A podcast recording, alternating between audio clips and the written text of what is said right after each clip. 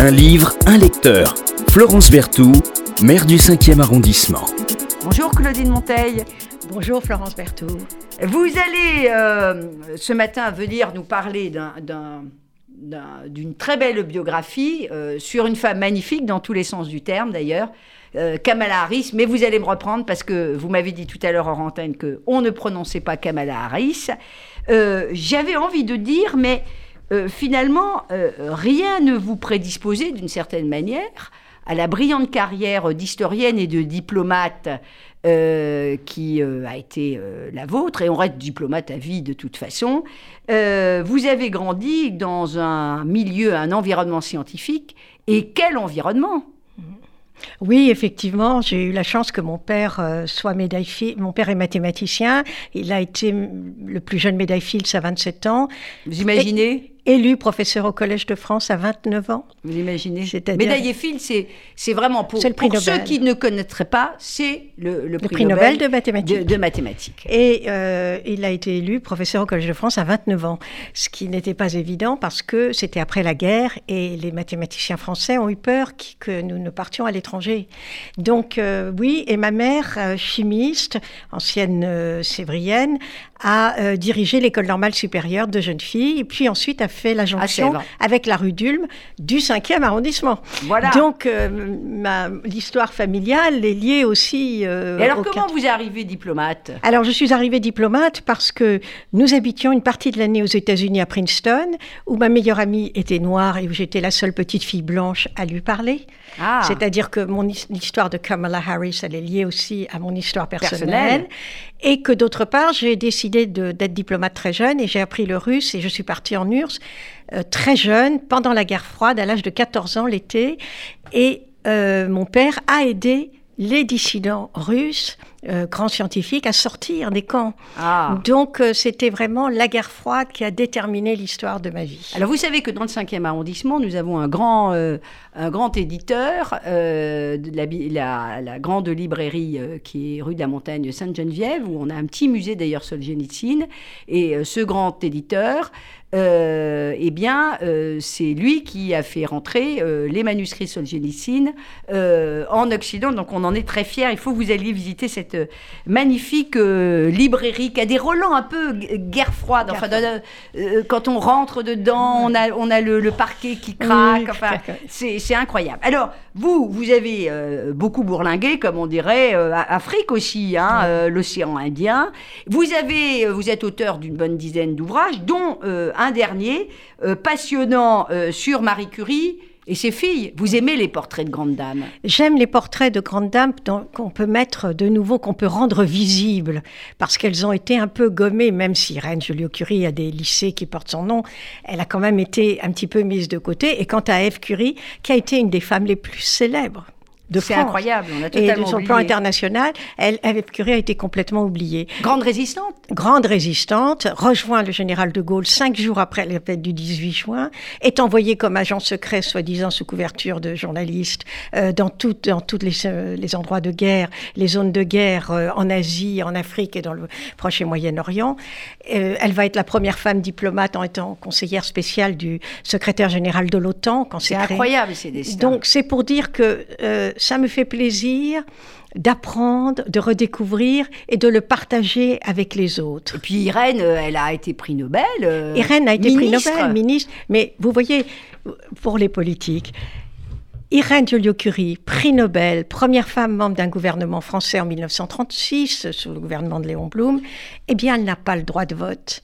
Et ça, je veux que le monde entier le sache, que les, que les, hommes et les femmes imaginent aussi que Marie... Et quand on parle, si pardon de vous interrompre, mais quand on parle de, de, de, de Irène dans les livres d'histoire, je peux vous dire que c'est extrêmement, extrêmement, euh, c'est assez miraculeux. Hein. On, on, parle du, du, gouvernement Blum, euh, en général, on, on omet de, parler d'Irène.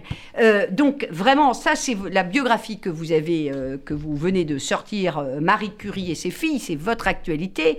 Euh, et, c'est un excellent livre que j'ai lu. Et dans mon émission, on vient parler d'un autre livre, voilà, euh, généreusement. Et alors vous, pourquoi vous avez choisi euh, Kamala Harris? Eh bien, d'abord, j'ai pensé à vous. Ah, ça c'est sympa. Parce que c'est une grande dame Qu'est-ce qu'elle est belle, hein? Elle est magnifique, mais elle est magnifique, son parcours est magnifique également. Et elle est très concrète, et elle agit sur le monde. Elle a agi en Californie. Elle, a, elle, a, elle défend pas seulement l'égalité, mais elle, elle, a fait la lutte contre le crime. Elle a fait aussi pour les, la lutte contre la délinquance sexuelle, contre les oppressions sexuelles. Elle a fondé les premiers groupes. Elle lutte contre la prostitution. On sent que vous êtes fan, hein Ah, je suis extrêmement fan. Alors, l'auteur, quelques mots sur l'auteur. Alors, Jean-Éric Brana, j'évoque un grand plaisir. Il faut vous dire que c'est la troisième biographie de Jean-Éric Brana que je libre. Jean-Éric Brana est maître de conférence à l'université l'université Paris-Assas, Paris 2 Assas. Il, est, il a une qualité absolument formidable. Il est spécialiste des États-Unis, de la mm. politique américaine. Ça, c'est la diplomate qui va, qui va nous parler. Là, Et Jean-Éric euh, a cette qualité, c'est à la fois de montrer le parcours de manière vivante et de faire sentir la richesse de la personnalité avec tous les obstacles auxquels la, la personne a dû être confrontée. Et alors, Kamala, Kamala Harris, j'ai pensé, elle s'appelle Kamala. Alors, pardonnez-moi, sur l'auteur quand même. Oui. Sur l'auteur, juste parce qu'on va, on va passer après au livre. Mais cet auteur, il est quand même incroyable. Je me suis dit qu'il c'est quand même un des plus fins observateurs, euh, Alors, vous qui êtes diplomate, euh, de la vie, euh, de la vie américaine. C'est ça que j'aime beaucoup parce que moi-même, si vous voulez, j'ai passé ma vie entre la France et les États-Unis. Donc, depuis mon enfance, donc, donc bon, c'est pour vous dire donc que euh, je connais un peu les États-Unis. Et euh, je dois dire que c'est un plaisir de voir son sens de l'observation, son sens de l'analyse américaine qu'il suit euh, chaque jour. Et je suis avec lui sur les réseaux sociaux. Ah ben voilà. Je me disais qu'il y avait un lien entre Claudine Monteil et Jean-Éric Brana. Mais il ne sait pas. Trois questions. Il ne sait pas que chère je Claudine, présente... trois questions à propos de, de, de cet observateur. Enfin, est-ce qu'en 2016, vous auriez annoncé la victoire de Trump? Alors, non. Je, pour vous je vous le dis franchement, je... Il l'avait annoncé, lui, c'est incroyable. Oui, oui, il l'avait annoncé et je me disais, allons, euh, voyons. Mais j'ai senti quand même les derniers jours que, euh, en particulier, l'équipe d'Hillary Clinton commençait à annuler toutes les festivités. Ouh là là Alors ça, c'était un signe. ça, c'était un signe. Est-ce que vous aviez prévu que euh, Joe Biden gagnerait les primaires? Alors, Joe Biden, a priori, tous mes amis américains disaient qu'il n'aurait jamais, qu'il ne gagnerait jamais les primaires. Mais moi, je sentais, pour moi, Biden, c'est comme un diplomate. C'est-à-dire, c'est un homme qui a négocié sa vie, sa vie durant, et qui a été un excellent négociateur. Donc, je me suis dit, il va savoir comment les embobiner et comment faire. Et vous vous seriez dit qu'il allait, euh, qu'il, allait gagner les élections Ah oui, à partir du moment où il avait le ticket primaire, parce que j'avais confiance dans l'intelligence de Biden, je dirais, dans le fait que c'est la vieille génération qui sait qu'il faut négocier jour et nuit. Les, oui. Les, sages. Alors, je, je, je, faisais ce, ce, petit quiz euh, à notre invitée Claudine de Montagne parce que euh, elle a choisi un livre écrit par Brana et que ce fin observateur, il avait quand même prédit Absolument. tout ça. Il, avait il était un peu seul hein, dans le désert. Il était très seul, Jean-Éric Brana, et je dois dire que c'est toujours un plaisir quand je l'écoute parce que je me dis, oui, il a pensé à quelque chose. Alors, pourquoi vous Harris. Alors, Kamala Harris, parce qu'elle est d'origine indienne par sa mère, d'origine jamaïcaine par son père, et que, eh bien, Komala, c'est un mot indien qui signifie fleur de lotus et qui est ah. la déesse hindoue de la prospérité. Alors, je n'ai aucune spécialité dans les déesses hindoues, hein, donc euh, j'espère ne pas m'être trompée. Et d'autre part, son deuxième prénom, c'est Devi, c'est-à-dire la déesse mère hindoue, protectrice et nourricière. Et elle tient beaucoup à ce qu'on dise Komala. Très bien. Voilà. Mais parce que. Et alors, ce qui est extraordinaire, c'est que, en fait, elle est la fille de sa mère. C'est-à-dire que, bon, elle a un père qui a été tout à fait remarquable, euh, qui, est jamaïcain et qui, a été conseiller pour la Jamaïque. Ses parents se sont séparés quand elle avait 7 ans. Mais elle a été vraiment élevée par sa mère. Et sa mère, elle était euh, dans les, sur toutes les défenses pour les droits, pour les droits civiques. Les droits civiques. dès qu'elle était petite, elle était dans un landau et elle faisait les manifestations avec sa mère. Et sa mère est une spécialiste des cancers du sein et a occupé un poste, euh, a occupé plusieurs fonctions. D'abord à Berkeley, en Californie, ce qui explique que Kamala a été d'abord élevée en, Californie. en, Californie. Et puis ensuite, sa mère a estimé qu'elle n'avait pas le poste. Elle était procureure de Californie, hein, je le rappelle. Mais je voudrais juste quand même dire un petit point sur la France, sur le français, si vous le permettez, avant d'arriver à procureur. c'est le fait que la mère de, Kamala, n'obtenant pas le poste à Berkeley, qu'elle estimait être le poste auquel elle pouvait prétendre, elle, a été, elle a euh, eu un poste absolument magnifique à McGill University, qui est à Montréal, qui est l'université anglophone de Montréal, qui est très réputée. Ce qui fait que Kamala, eh bien, après le soleil de Californie, elle se retrouve dans la neige de Montréal et ne parlant pas un mot de français. Et le début a été un peu difficile. C'est pour dire que donc, elle a quand même une expérience indienne, une expérience jamaïcaine et une expérience francophone, car elle a passé plusieurs années à Montréal.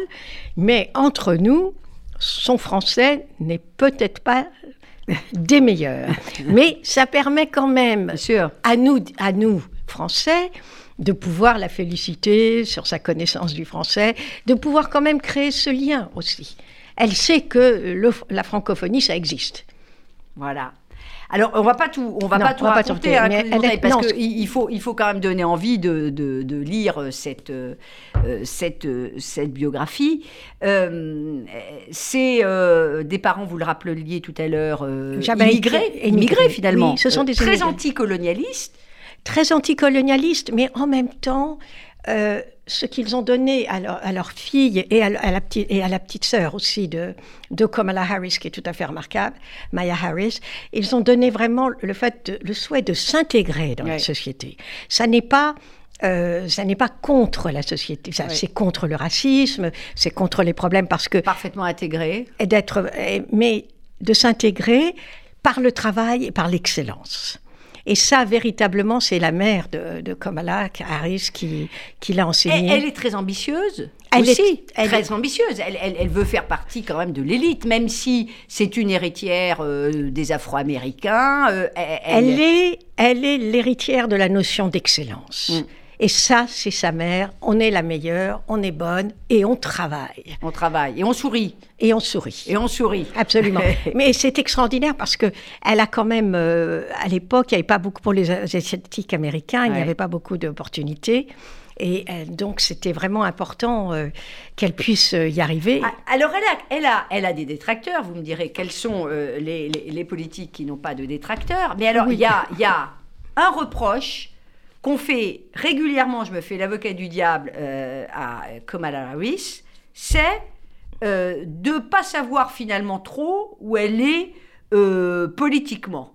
Euh, on dit voilà, euh, là elle fait beaucoup pour euh, les prisonniers, le, statut des prisonniers dans les prisons, puis finalement après, hop, elle sert drôlement la vis. on lui a reproché d'avoir changé beaucoup de positions, par exemple sur les, ce qu'on appelle en France les peines, les peines planchées. Vous répondez quoi à ça? C'est du opportunisme, du pragmatisme, du savoir-faire Je réponds que c'est du savoir-faire et que c'est une femme qui a le sens concret, de, de la réalité concrète. Et en attendant, euh, elle ne veut pas lâcher sur la question de la sécurité.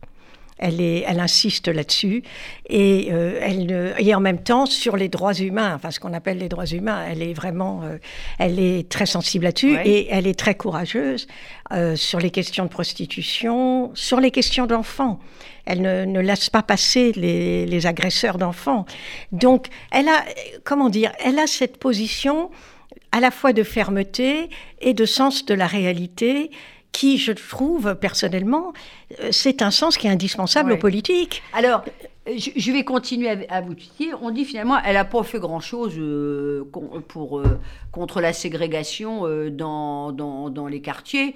Et puis, elle a quand même laissé les violences policières un peu se développer. Elle n'a pas été, elle pas été au front sur le thème des violences policières, notamment envers les Noirs. Vous répondez quoi à ça? Je réponds qu'elle elle fonctionne comme Obama. C'est-à-dire que on, fait ce que l'on peut et on ne joue pas des cartes pour se rendre populaire d'un côté ou d'un autre. Elle veut que l'Amérique soit ensemble mm. et non pas qu'il y ait deux groupes qui s'opposent. Mm. Or, quand même, d'abord, elle a quand même fait en sorte que des policiers soient condamnés pour des violences. Donc, il ne faut pas caricaturer. Je veux dire par là que je, trouve que moi, elle me rassure. C'est-à-dire que c'est une femme, si elle est une présidente des États-Unis, elle sera une grande présidente des États-Unis. Parce que Elle a le sens concret, modéré, dans un sens et dans un autre, sans, mm. si vous voulez, sans elle abandonner quoi que ce soit. Elle veut, elle, veut, que la nation soit une. Et la nation soit une, et c'est exactement ce que Obama avait annoncé également. Et Obama n'a pas manqué, n'a pas mm. raté son. Alors là, vous êtes obligé de nous lire, parce qu'il y a une petite tradition dans l'émission. On lit toujours euh, un, petit, un, petit bout, et vous parlez d'Obama. On voit qu'il y a des parallèles euh, en, permanence qui sont faits, notamment tous les deux. Aussi, euh, on n'en a pas parlé, mais il faut lire le livre, ils sont très très attachés à la famille. La famille, c'est très très important. La famille, c'est très important, et il faut quand même rappeler que Kamala Harris n'a jamais eu d'enfant, n'aura pas eu d'enfant, et qu'elle s'est mariée il y a quelques années seulement avec, avec Douglas Emhoff, qui est un avocat américain euh, qui est juif. Et elle a toujours défendu Israël. Elle a mm. toujours défendu dans les relations entre les États-Unis et Israël. Et elle s'est retrouvée donc épouse en deuxième noce et elle s'entend admirablement bien avec les deux filles qui sont maintenant, qui ont 20 ans, hein, dans la mm. vingtaine d'années, de euh, Douglas Emhoff. Mm. Et qu'elle considère comme ses enfants. Elle les considère comme ses filles. Et je ne serais pas étonnée un jour qu'elle les adopte. Peut-être même l'a-t-elle déjà fait, et peut-être ai-je oublié cet élément-là. Mais c'est pour vous dire que les, relations sont extraordinaires et les filles en parlent. Euh, donc, comme vous le dites très justement, ils ont un sens de la famille qui est absolument formidable. Mais je crois qu'il faudrait quand même pas oublier la mère de Kamala Harris, grâce à laquelle tout a commencé et qui a fait des vraies recherches sur les cancers du sein qui sont encore euh, utiles. Alors, chère Claudine Monteil, vous nous lisez euh, deux je vais vous lire deux passages de, lire la biographie. Euh, de Jean-Éric Brana, dont, dont, le sous-titre est, est l'Amérique du futur quand même. Bon. Oui, et et vraiment, c'est une grande politique. Euh, c'était un plaisir de le lire. Alors, Kamala Harris, par sa seule candidature à la présidence, a réactivé en 2020 ce débat, c'est-à-dire sur les questions noires, euh, sur les questions raciales, qui avait été la colonne dorsale de l'engagement de ses parents. Elle s'est choisi un slogan fort, ouvrez les guillemets. Je n'essaye pas de restructurer la société, fermez les guillemets, qui est désormais sa marque de fabrique. Comme Barack Obama, elle voulait choisir une troisième voie, sans renier son programme explicitement égalitaire ou la nécessité de soigner une société malade d'une économie toute puissance. Le 44e président, c'est-à-dire Barack Obama, et celle qui est devenue la vice-présidente du 46e président, partagent aussi ainsi de nombreux points communs, dont celui d'avoir été élevé par des parents immigrés, immigrés et militants anticolonialistes, cet héritage a été déterminant dans leur parcours politique respectif. Le mélange de ces origines l'a rendu difficile à enfermer dans une case avec un qualificatif unique. D'ailleurs, cette ambiguïté s'est retrouvée dans la presse. Tout au long de sa carrière politique, les médias ont utilisé de nombreux termes, noir, sud-asiatique, indienne-américaine et afro-américaine, pour la décrire, la qualifier ou la catégoriser. Mais Kamala Harris s'est d'abord construite en tant qu'indienne et asiatique. L'hésitation générale à inclure les Sud-Asiatiques dans l'identité asiatique américaine a toutefois fait pencher la balance en faveur de ses origines paternelles, la Jamaïque. Cela témoigne de l'exclusion des Sud-Asiatiques de la communauté asiatique américaine. Ce qui a fait, alors, il faut reconnaître que Kamala Harris n'a jamais insisté sur ses origines indiennes durant cette campagne mais ce sont plutôt les combats menés par sa mère qui ont façonné la politicienne que Kamala est devenue. Cela explique peut-être en partie cette perception que le public a de ses origines. Voilà, un petit avant-goût euh, de cette belle biographie dont est euh, venue euh, nous parler Claudine Monteil. Le principe de l'émission, c'est toujours donner envie en recevant des personnalités diverses, passionnées et passionnantes. Merci, chère Claudine, d'être venue nous beaucoup, voir. Florence et puis de nous, avoir, de, de nous avoir donné envie sur cette personnalité extrêmement forte qu'est Kamala Harris. Merci à vous.